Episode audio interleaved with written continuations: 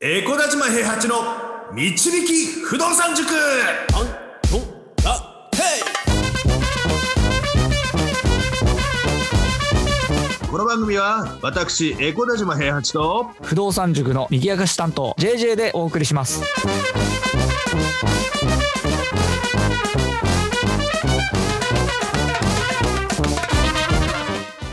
ジェジェ君はいはい前回の放送ではいあの経歴は分かったとはいでお前は一体いくら物件を持ってていくら稼いでるんだっていうのがないじゃないかっていうようなご指摘を受けまして言ってなかったですね確かに言ってなかったんで、うんそもそもあんまりそこが大事だとは思ってないんだけれどもほうほううんあの一応手残りでいくらあって溢れてくるお金で生活するのが大事だって思ってるからそこはあんまり関係ないとは思ってるんだけど一応あの不動産投資家向けにっていうふうな話をしてるのではいあの大まかな家賃年収とキャッシュフローと返済比率についてだけ話しておきたいなと思うんですけどはいはいそうですねみんな興味ありますからねそこはねそうですねうんで僕はそもそも不動産投資家になりたくてあの始めたわけじゃなくてはい持ってた雀荘の量にしようと思って区分マンションを買うところからスタートしたんですけどあそうなんですかそうですそうですそうですスタートはあ。あそういう始まりだったんですねへーはいうん、で、あの雀荘の寮にするために物件を買ったっていうところでただあの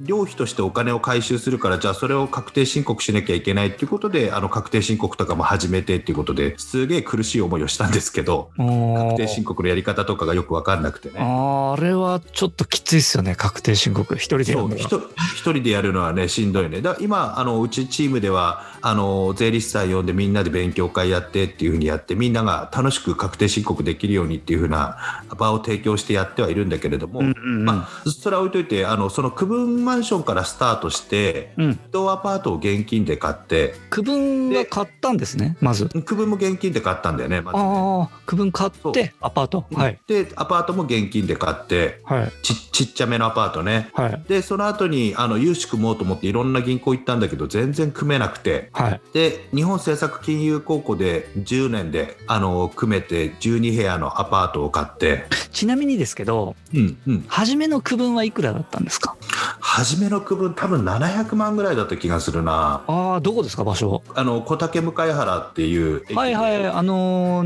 練馬の方ですそようねそうそうそうそう、うんうんうん池袋と練馬の間みたいなところだけどああ700で次のアパートが金沢にい金沢くら石いくらですか石川県のそれも800万ぐらいだったかなへえあじゃあ8部屋もう金沢からはもう確実に不動産欲しいってことになったってことですねそうだねもうその時にはもう不動産投資としての物件を探しててああああで、まあ、そもそも融資が組めなかったからそこで買ったんだけど現金ではいでどうしても融資組みたくて僕は物件めちゃくちゃ銀行に持ち込んだんだけどもう本当に100回ぐらい断られてえー、それは普通の銀行ですか申し込んだのは普通の銀行とか地銀とか信用金庫とかいろんなとこ、ただあの攻略情報全く持ってないからはい一人でやってたからじゃあもう足でこそう物物件を買うには銀行が貸してくれないといけないからどっかしら銀行貸してくれるところあるだろうと思っていろんな銀行行ったんだけどうはいもう駿河銀行とかも知らない時代だからそれこそ。うんうんあのじ自分でなんか持ってってみたいな感じで資料作ってやってってやったんだけどダメダメ投資家ですよね簡単に言うと融資組めないわけだからでもアクティブですねいろいろ回ったんですもんね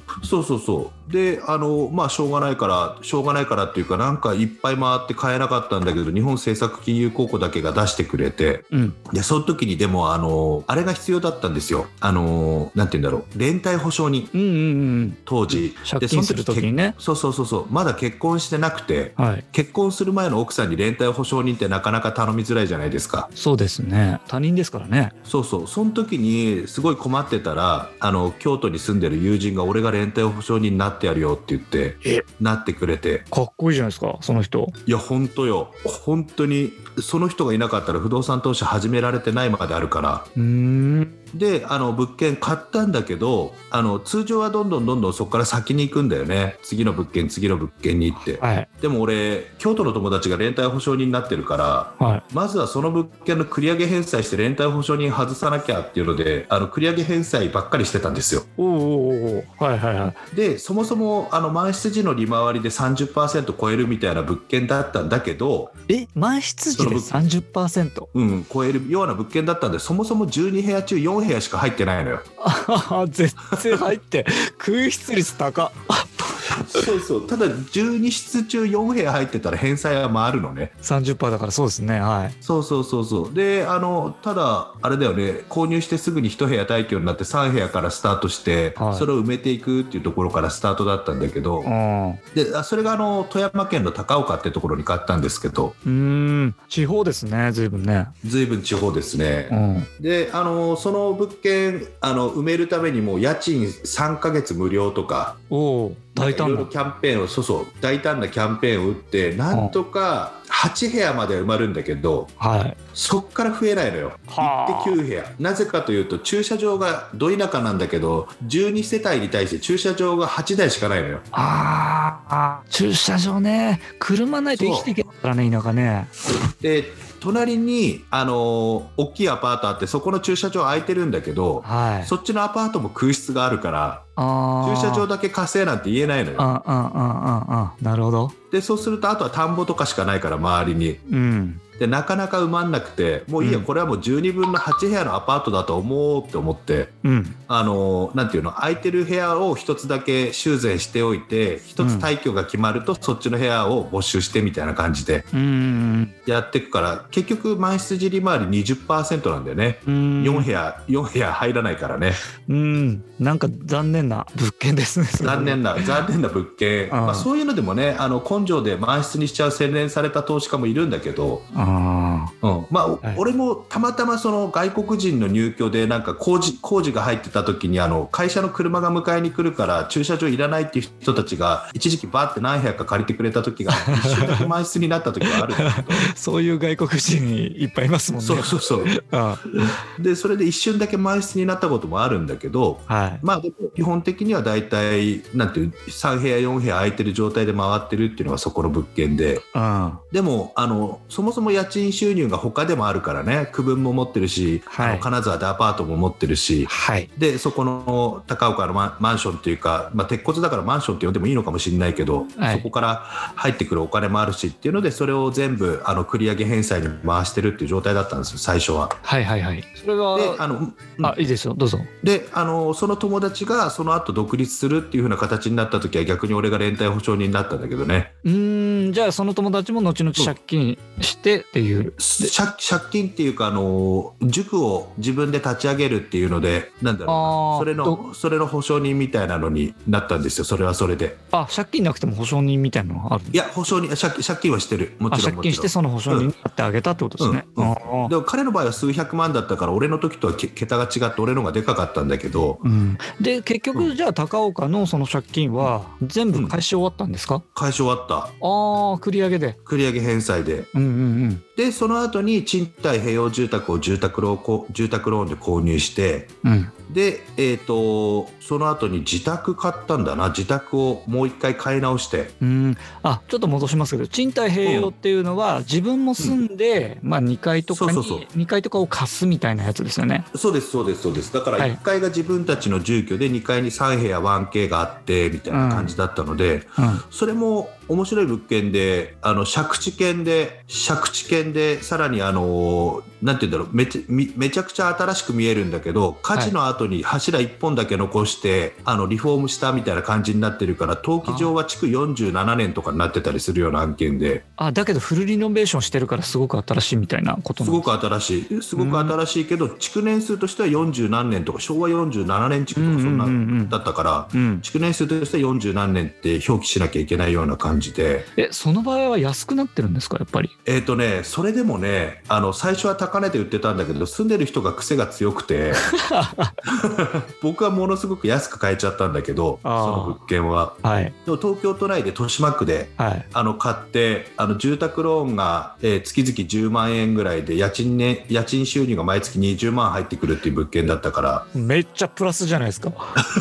そうお金もらいながら住んでるみたいな、家ね、賃も安いけどプラスになってる そうそうそうそうそう家賃っていうか、まあ、住宅ローンね住宅ローンもそもそもあの安安く買えたからうん借地権だしだからそれ借地権で築40何年でっていうふうな形になってくると住宅ローン通すのがけ住宅ローン通すのが結構難しかったりするんだけどうんでそれもあの当時銀行さんで組んでくれるところがあってうんででそれで物件賃貸併用を買ってうん。であのその後にあのセカンドハウス住宅ローンっていうので今度はちょっとでっかい家を買ってあってことは前の賃貸併用の住宅ローン残った状態で次のに行ったってことですね。そうそうそうそうだからうん家っていうのはタダで買うもんだって思ってるから基本的に はだから結局その自分たちが最初に買った賃貸併用住宅の1階一階自分たちが住んでたんだけどそこを貸したお金ではい家賃が入ってくるじゃないはい。そのお金で買えるぐらいの家を今度新しく買い替えてるから結局手出しはないんだよねちなみにですけどそのはい10万円で住宅ローン払ってたその1階の部屋、う賃貸併用の、うんそれはいくらで貸したんですか、は12万ぐらいかな12万ぐらいで貸してるかあな上がってる。いやいや上がってるっていうかそもそも住宅ローンの金額とその家賃っていうのはへへあの比例しないからねまあそっか。そうそう住宅ローンでいくらだから家賃もいくらですっていう風な貸し方ではないからあーでも都買った方内でがすよ大体ね。都内都内都内都内でその広さだったらそんぐらい取れるってことですもんね。全然取れるしかも安めで貸してるからねちょっといやなんか安い気がしますよね12万って。そうそうごあのフルリノベし終わった後の 2LDK でリビング20畳あってでそれ50平米の 2LDK を12万だから、まあ、安いは安く貸しいてやる、うんめっちゃ安いっすよね。あのと友達に貸したからあそうなんですね。安く住んでいいよって言って、うんじゃあもう自宅その後買ってその自宅の、まあ、セカンドハウスの住宅ローンってもう,、うんうんだかもう家賃のキャッシュフローから支払われてると。ら2つ住宅ローン組んではい。全部で、えー、と32万入ってきてはい。支払いは24万とかただで買ってる。そう8万円は浮いてんだよね2つ家買ってプラスになってる。す げえ。 そうそうそうそうそうそうはあ。なるほど。まあそんなこんなであの繰り上げ返済もその時にはもう終わっててはい。でお金も入ってくるようになってるからその次戸建てを現金購入してはい。であその後にあ、れこだちょっと流しちゃったけど、戸建て現金購入。そうそうあのそれも茨城県のあのなんだっけあの霞が関みたいななんか水霞ヶ浦か霞湖ヶあ浦るじゃないでっかあーはいはいはいでそこのほとりに立ってるめちゃくちゃおしゃれなあのドーム型ハウスみたいなのを買ってうん。でそれを工事現場のなんて言うんだろうなあの宿泊所みたいな感じで貸してて。うーんうんし社員が泊まる感じの。そうそうあの社員が泊まってて、あのそこで作業もするみたいな感じの人、うんあの法人に貸してうん。でなんかあの工事が終わったら出ていきますって言ってるんだけど永遠に終わらない護岸工事やってんだよ ねそこが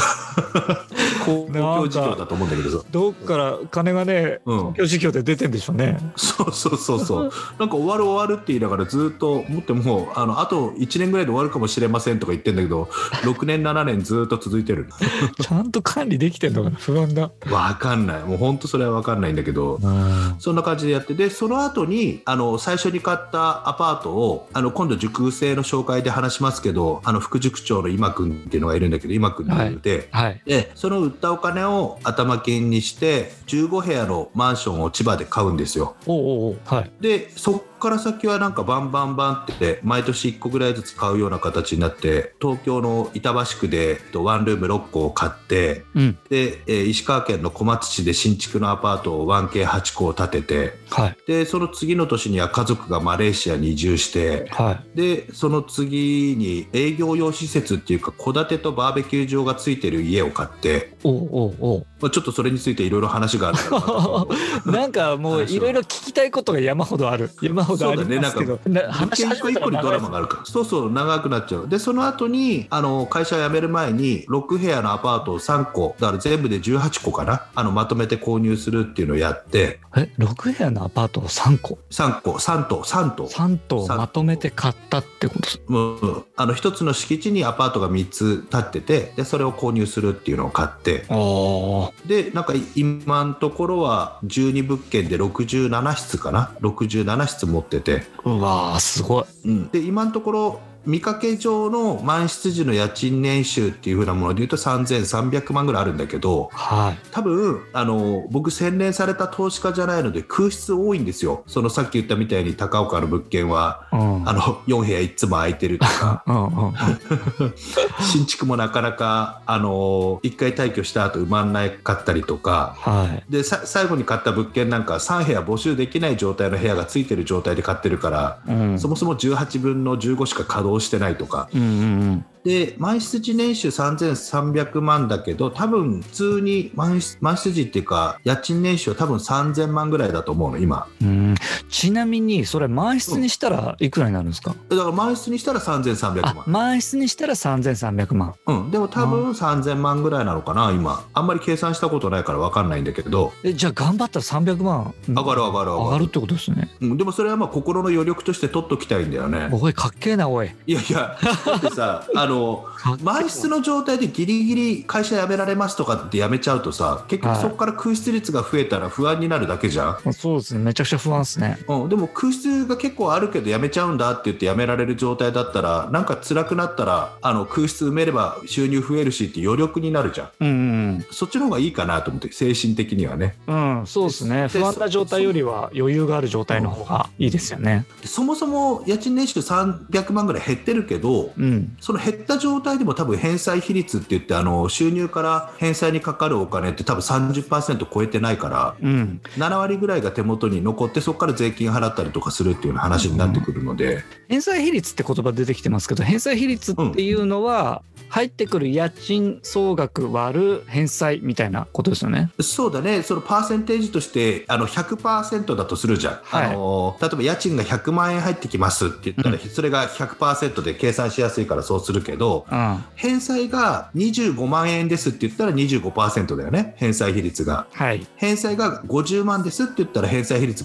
50%だよね。うんうん、100割る50でってことですね。そうそうそうそうそうそうそう、そそんな感じになってくるので家賃収入に対してどれぐらいの割合が返済占めてるかっていうようなのがやっぱり重要な話にはなってくるんですけどうん、うん、塾長はだからそこを結構重要視してるっていうことです。一番大切だと思ってるね、そこがだから返済比率が低ければ低いほど空室になっても持ち出しは発生しないしうんうんで返済比率が低ければ低いほど手残りは多くなるしうんうんで返済比率が低ければ低いほど物件はボロくなるし問題だらけになるっていうあの、うんうんリスクも出てきたりはするんだけど。なんか余裕が持てるバロメーターっていうイメージですねじゃあ。そうねだからあの不動産のどういう物件買うかっていうのと不動産に対してどういうモチベーションで生きていくかっていうのがやっぱり重要にはなってくるので、うんうんうん、それをあのきっちりちゃんとあの話していきながらやれればなっていうのは思うんですけど、うん、うーんなるほどね。うんはいじゃあ塾長の話いっぱい聞けましたけどそういえば塾生の話をまだね聞いてないですね前回なんか塾生の話するって 言ってたけどまだしてないの でそうだねなんか自分の物件の話しちゃうと長くなっちゃうからいやすごいでも興味あったんでこれいつかう一件ずつちょっと聞かせてくださいいやドラマがすごくあるんですよ本当に一個ずつ。うんうんなんか塾長ブログの方でもドラマ書いてましたけど生の声でねそう聞ねけたら嬉しいなと思います特に賃貸併用住宅一番最初に買った時はドラマがありすぎてもうそれ だけ20話ぐらいブログ書いたんじゃないかないやーあれはすごかったですねちょっとうん早めに知りたい人は江古田島平八のブログを読んでいただいてって感じですねそうですね、まあ、でもあの結局僕も一人でやってるわけじゃなくて仲間がいて仲間がいるから不動産がうまくいってるっていうのもあるんで、はい仲間の紹介しないことには始まらないんでね、 そうですねうん次回こそは次回こそは熟成の紹介をちょっとし していきたいなと思います。そうしましょうはい、じゃあ今日はこれぐらいではい、ありがとうございましたありがとうございました不動産は富を導く算数だこの番組は江古田島平八と JJ がお送りしました